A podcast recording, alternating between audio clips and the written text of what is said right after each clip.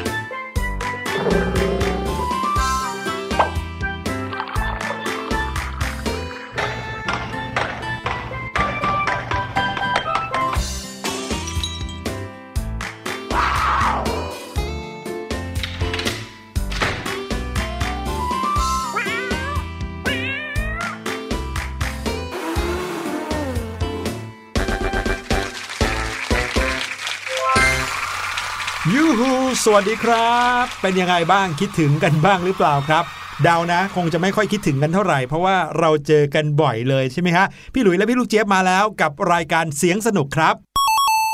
เรียกได้ว่าเจอทุกที่ทุกเวลาที่คิดถึงกันเลยละค่ะสำหรับใครที่ดาวน์โหลดแอปพลิเคชันไทย PBS Podcast กันมาแล้วนะคะแล้วก็เหมือนเดิมค่ะ เมื่อไหร่ที่เรามาเจอกันเนี่ยนะ ก็จะต้องมีเรื่องราวสนุกสนุกผ่านเสียงมาทุกครั้งค่ะ และในช่วงต้นของรายการเรานะคะ จะเป็นอะไรไปไม่ได้เลย นอกเสียจากเสียงปริศนาของเราค่ะ ที่ให้ทุกคนในครอบครัวได้ร่วมสนุกกันเนาะมาเดากันว่าเสียงที่พี่หลุยเนี่ยนะ อุตส่าห์บุกป่าฝ่าดงไปอัดมาเนี่ยนะคะ เป็นเสียงจากธรรมชาติ หรือว่าเป็นเสียงของมนุษย์สร้างขึ้นกันแน่ อย่างวันนี้ค่ะพี่หลุยขาเสียงปริศนาของพี่หลุยเนี่ยขอคำใบ้มาก่อนเลยได้ไหมคำใบ้เหรอครับ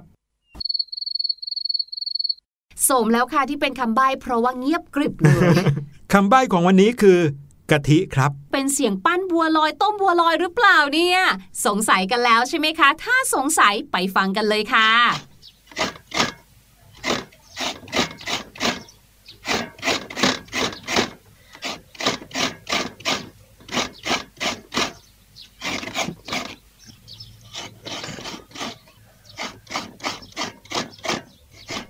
ย ตรงไหนคะที่เกี่ยวข้องกับกะทิเนี่ยค่ะ ผิดคาดใช่ไหมล่ะก็พี่ลูกเจี๊ยบมาเดาว่าเป็นเสียงของการปั้นบัวลอย ต้มบัวลอยไงครับ พอเจอเสียงคลืดคลืดคลืดคราวนี้เลย ไปไม่ถูกเลยใช่ไหมอ๋อ เสียงเวลาที่ท้องเราร้อง เพราะหิวอยากจะกินกะทิ อะลองเดากันดูแล้วกัน แต่บอกได้เลยนะครับว่าห่างไกลจากที่พี่ลูกเจี๊ยบเดาไปมากเลยล่ะครับอุ้ยเออเออก็ห่างไกล ห่างไกลแบบนี้นะคะ วันนี้ขอพาพี่หลุยแล้วก็น้องๆชาวเสียงสนุก ไปเที่ยวไกลๆสมใจเลยดีกว่า อย่างงั้นเลยเหรอครับพี่ลูกเจี๊ยบ จะพาพี่หลุยแล้วก็น้องๆ ไปเที่ยวไหนครับวันนี้ พี่ลูกเจี๊ยบจะพาทุกคนไปเที่ยวดินแดนแห่งหนึ่ง เป็นดินแดนที่ได้ชื่อว่ามีแต่สัตว์พันธุ์หายากยากทั้งนั้นเลยค่ะ อื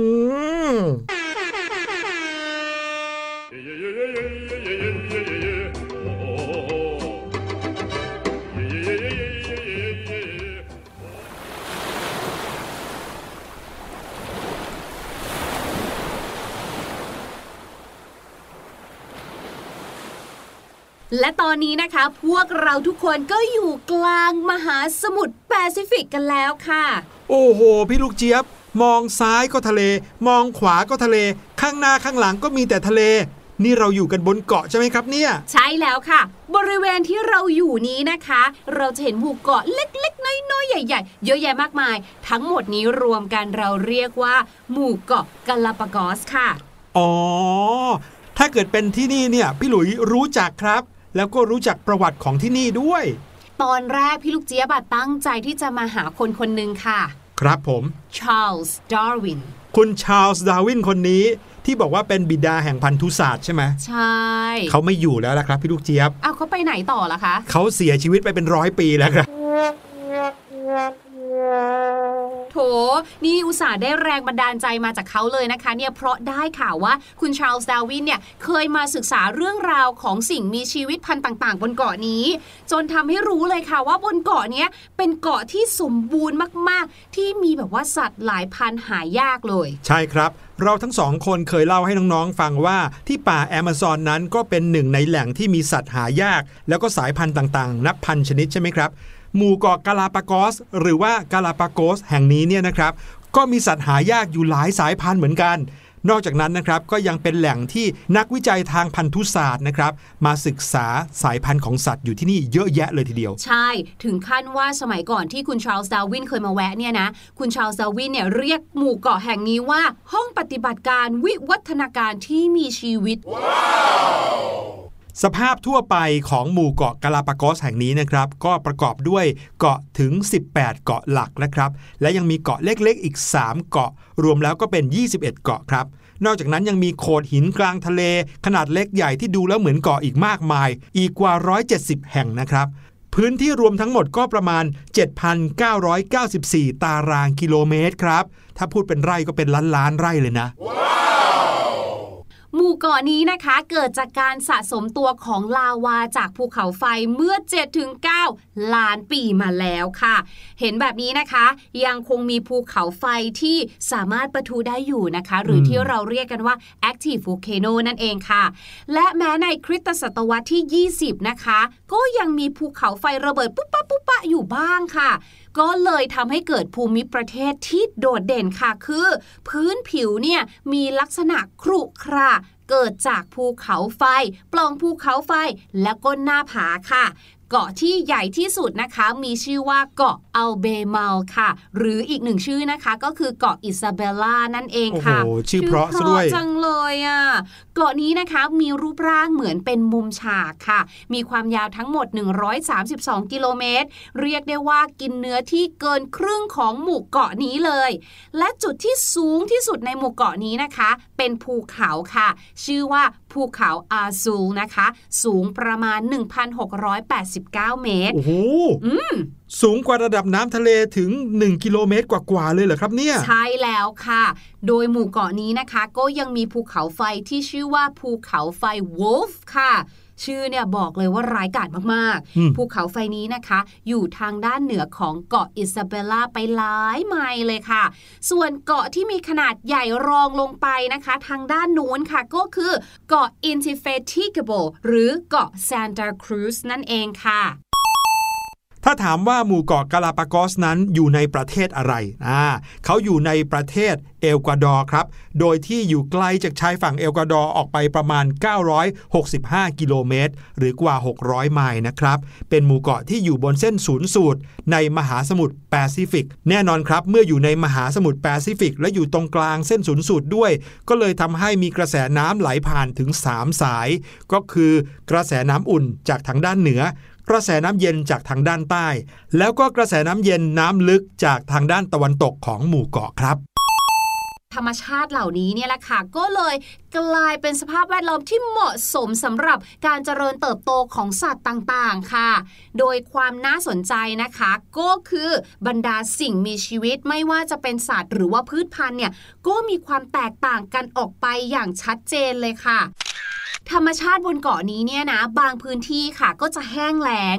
บางพื้นที่เป็นป่าฝน หรือมีลักษณะภูมิประเทศที่แปลกตาอย่างที่บอกค่ะหน้าผาเอ่ยปล่องภูเขาไฟเอ่ย หาดทรายดำที่เกิดจากลาวาก็มีค่ะ ลาลาวาเหล่านี้ที่เราเห็นเนี่ยนะคะ มีอายุมากกว่า 100 ปีแล้ว ก็เลยอย่างที่บอกค่ะทำให้บรรดาพืชพันธุ์เอยสัตว์เอยที่อยู่บนหมู่เกาะเนี้ยเลยมีความหลากหลายตามไปด้วย ใช่ครับ นั่นทำให้ชื่อเสียงของหมู่เกาะนี้ เริ่มต้นกันที่ลักษณะที่น่าแปลกของสัตว์บนเกาะต่างๆ หลายชนิดนั่นเองนะครับ โดยเฉพาะชนิดหนึ่งที่เรียกได้ว่า เป็นพรีเซนเตอร์ของเกาะกาลาปากอสเลย ก็คือเต่ายักษ์ครับ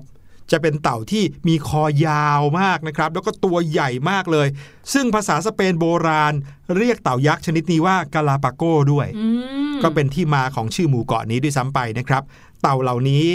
คาดว่ามีอายุยืนที่สุดในบรรดาสัตว์โลกปัจจุบันครับสำหรับสัตว์ครึ่งบกครึ่งน้ำเนี่ยแทบจะไม่มีเลย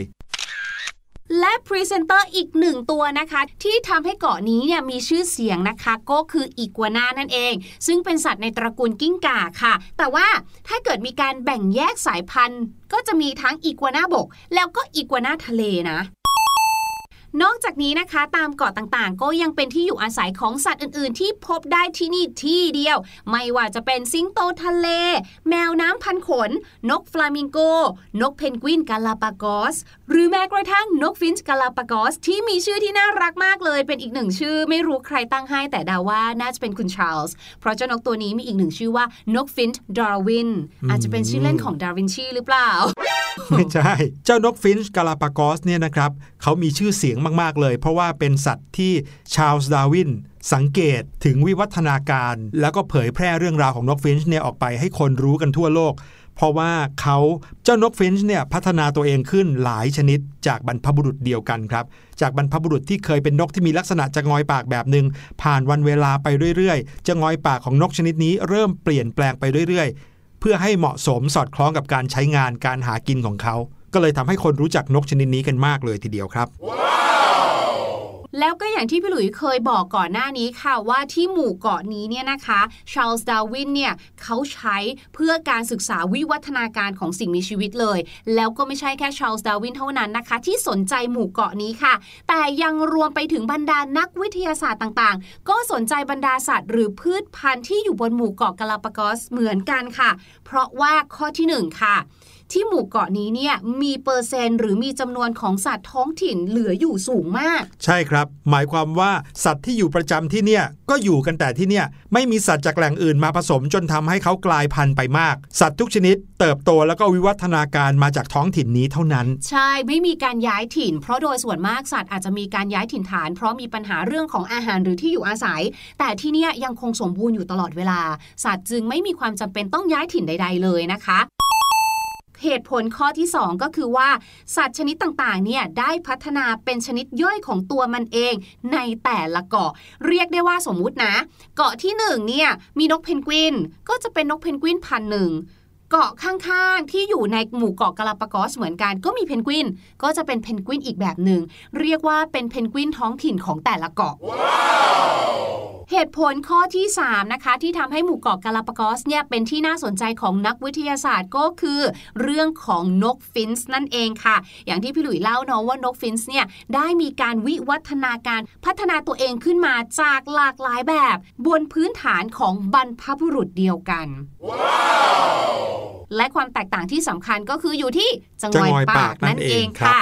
และข้อสุดท้ายนะคะก็คือว่าที่หมู่เกาะกาลาปากอสเนี่ยก็มีสัตว์อื่น ๆ อีกมากมายเลยค่ะ ที่วิวัฒนาการตัวเอง หรือพูดง่ายๆคือปรับตัวให้เข้ากับสภาพแวดล้อม ยกตัวอย่างเช่นอีกัวนาที่พี่ลูกเจี๊ยบพูดถึงค่ะ ปกติแล้วเราอาจจะเคยได้ยินเรื่องราวของอีกัวนาว่าเป็นอีกัวนาบนบก หากินบนบกทั่วไปใช่ไหมคะ แต่ปรากฏว่าอีกัวนาที่นี่ค่ะเป็น็นอีกัวนาทะเลที่ว่ายน้ำได้ และที่สำคัญยังกินพืชทะเลเป็นอาหารอีกด้วย นอกจากนั้นก็ยังมีนกกาน้ำที่บินไม่ได้ อืม เป็นนกที่มีปีกนะครับ มีขนเหมือนนกทั่วไปเลยแต่ว่าไม่บิน เออใช่แล้วค่ะอ้ออีกข้อหนึ่งค่ะสาเหตุที่นักวิทยาศาสตร์สนใจนะคะ ก็คือเรื่องราวของเต่ายักษ์ค่ะ ที่เคยแพร่พันธุ์อยู่บนทวีปอื่น ๆ ค่ะ ซึ่งปัจจุบันนี้สูญพันธุ์ไปแล้ว เหลืออยู่เพียงที่เดียวก็คือที่นี่นั่นเองค่ะ ส่วนผู้คนที่ตั้งรกรากอยู่บนเกาะกาลาปากอสนะครับก็คือชาวเอกวาดอร์นั่นเอง แต่บางเกาะนั้นนะครับที่บอกว่าหมู่เกาะมีอยู่ประมาณ 18-20 เกาะใช่ไหมครับบางเกาะก็ไม่มีมนุษย์อาศัยอยู่เลยนะครับส่วนผู้คนที่เขาอาศัยอยู่ในหมู่เกาะกาลาปากอสนี้เขาก็จะดำรงชีวิตอยู่ด้วยเรื่องของการประมงการทำเกษตรกรรมนะครับ ทั้งหมดทั้งมวลของหมู่เกาะกาลาปากอสนี้มีประชากรอยู่ไม่เกิน 6,000 คน นั่นทำให้นะคะบรรดาสภาพแวดล้อม สิ่งแวดล้อม หรือพูดง่ายๆความสมบูรณ์ของเกาะเนี่ยยังหลงเหลืออยู่เยอะมากนะคะ หมู่เกาะกาลาปากอส ทั้งพื้นที่ที่เป็นบนบกแล้วก็ใต้ทะเลเนี่ยจึงเป็นแหล่งธรรมชาติที่ได้รับการยกย่อง ให้เป็นแหล่งมรดกโลก โดยองค์การการศึกษาวิทยาศาสตร์ และวัฒนธรรมแห่งสหประชาชาติ หรือชื่อที่เรารู้จักกันดีคือยูเนสโกค่ะ โดยยูเนสโกนะคะได้คัดเลือกให้เมื่อปีพุทธศักราช 2521 ค่ะ นอกจากนั้นนะคะหมู่เกาะกาลาปากอสเนี่ยก็ยังเป็นโลกธรรมชาติที่ยังเป็นอิสระของสิ่งมีชีวิต ที่ถูกมนุษย์และโลกภายนอกเข้ามาเปลี่ยนแปลงน้อยมากค่ะธรรมชาติที่ยังสมบูรณ์อยู่เกือบร้อยเปอร์เซ็นต์รวมไปถึงสิ่งมีชีวิตที่หาที่อื่นไม่ได้เนี่ย จะมีหน้าตาเป็นยังไง ช่วงนี้ก็คงจะต้องหาข้อมูลหรือว่าหาดูภาพสัตว์ ภาพวิวของกาลาปากอส ทางอินเทอร์เน็ตกันไปก่อนก็แล้วกันนะครับเอาล่ะ ตอนนี้ได้เวลาที่เราสองคนจะกลับกรุงเทพกันแล้วครับ พี่ลูกเจี๊ยบ ให้น้องๆ ฟังเพลงเพราะๆกันไปก่อนนะครับ เพลงนี้นะ ถึงแม้ว่าจะมีชื่อที่น่ากลัวนิดนึง แต่ก็เป็นเพลงที่ไพเราะแล้วก็ได้ความรู้มากๆเลย กับเพลงที่มีชื่อว่าเหยื่อครับ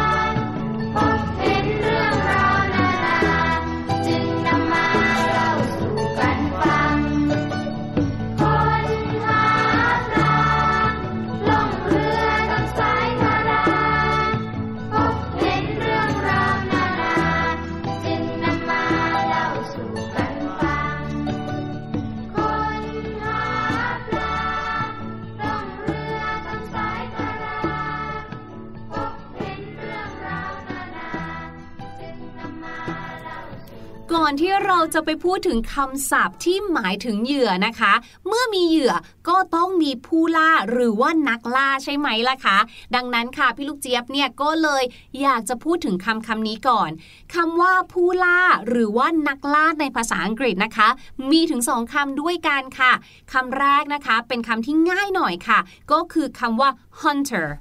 hunter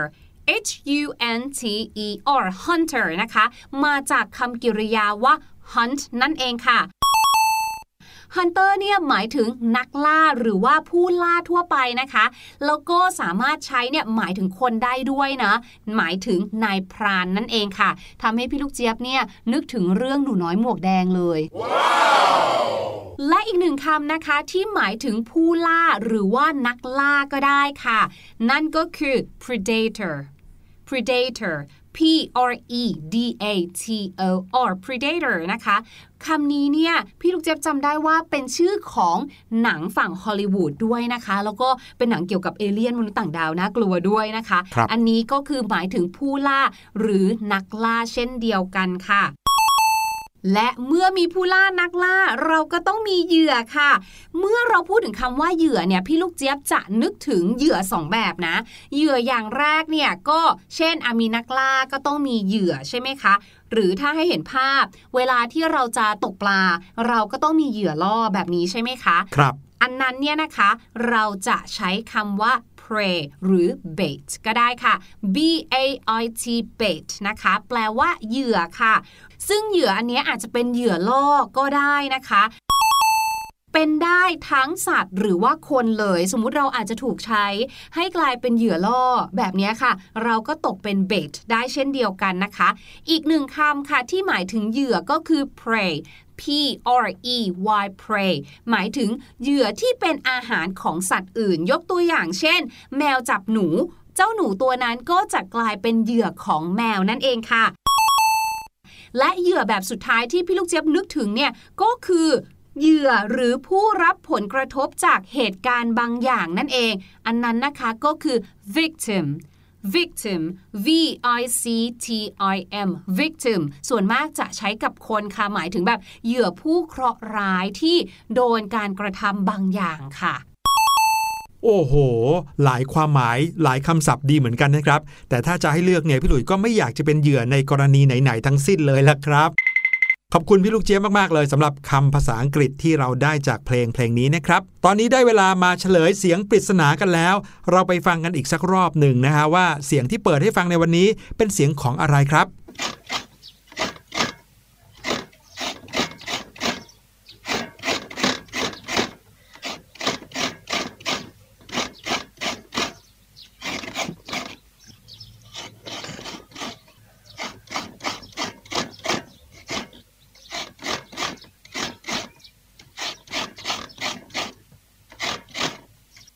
อย่างที่บอกนะครับคำใบ้ของพี่หลุยส์ก็คือกะทิครับ แล้วเสียงที่ได้ยินคลืดคลืดขูดขูดแบบนี้เนี่ยนะครับ ก็น่าจะใกล้เคียงกับการทำกะทิวิธีหนึ่งนะครับ นั่นก็คือการขูดมะพร้าวนั่นเองอ๋ออ่าแล้ววิธีการขูดมะพร้าวเนี่ยมีอยู่วิธีหนึ่งนะครับที่เป็นวิธีโบราณเลย ใช้อุปกรณ์กับแรงที่มือของเรา ก็คือใช้กระต่ายขูดมะพร้าวครับ โอ้โหในประเทศของเราเนี่ยนะคะ เรียกว่าสัตว์มีประโยชน์เยอะแยะมากมาย เมื่อ episode ก่อนๆพี่หลุยก็พูดถึงเจ้ากบที่สามารถไสไม้ได้อืมคราวนี้พี่หลุยก็พูดถึงเจ้านกกระต่ายที่สามารถขูดมะพร้าวได้ด้วย อันนี้ไม่ใช่กระต่ายที่กระโดดได้ครับพี่ลูกเจี๊ยบเป็นอุปกรณ์ชนิดหนึ่งที่มีฟันแหลมๆนะครับ ใช้ในการขูดมะพร้าวที่แก่แล้วเนี่ยให้เป็นขุยๆ เขาตั้งชื่อว่ากระต่ายครับ เอาล่ะ วันนี้รายการเสียงสนุกของเราหมดเวลาลงเรียบร้อยแล้ว เชื่อว่าน้องๆก็คงจะได้รับความรู้ไปไม่มากก็น้อย EP หน้าพวกเราจะมีอะไรมาฝากติดตามกันให้ดี สวัสดีครับ สวัสดีค่ะ สบัดจินตนาการ สนุกกับเสียงเสริมสร้างความรู้ในรายการ